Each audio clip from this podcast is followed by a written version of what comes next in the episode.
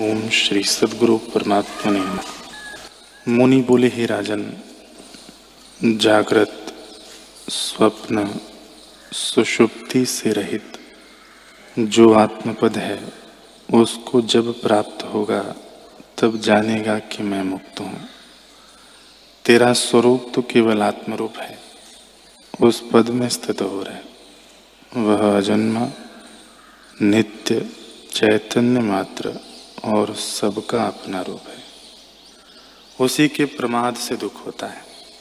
जैसे बालक मृतिका के खिलौने बनाते हैं, हाथी, घोड़ा आदि, उनके नाम कल्पित कर अभिमान करते हैं कि ये मेरे हैं और उनका नाश होने से दुखी होते हैं। वैसे ही बालक रूप अज्ञानी स्वरूप के प्रमाद से अभिमान करता है कि ये मेरे हैं और मैं इनका हूँ। और उनका नाश होने से दुखी होता है। यह नहीं जानता कि सत का नाश नहीं होता।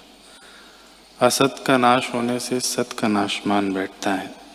जैसे घट का नाश होने से घट आकाश का नाश मानिए, वैसे ही मूर्खता से दुख पाता है। हे राजन, तू अपनी आत्मा को जान।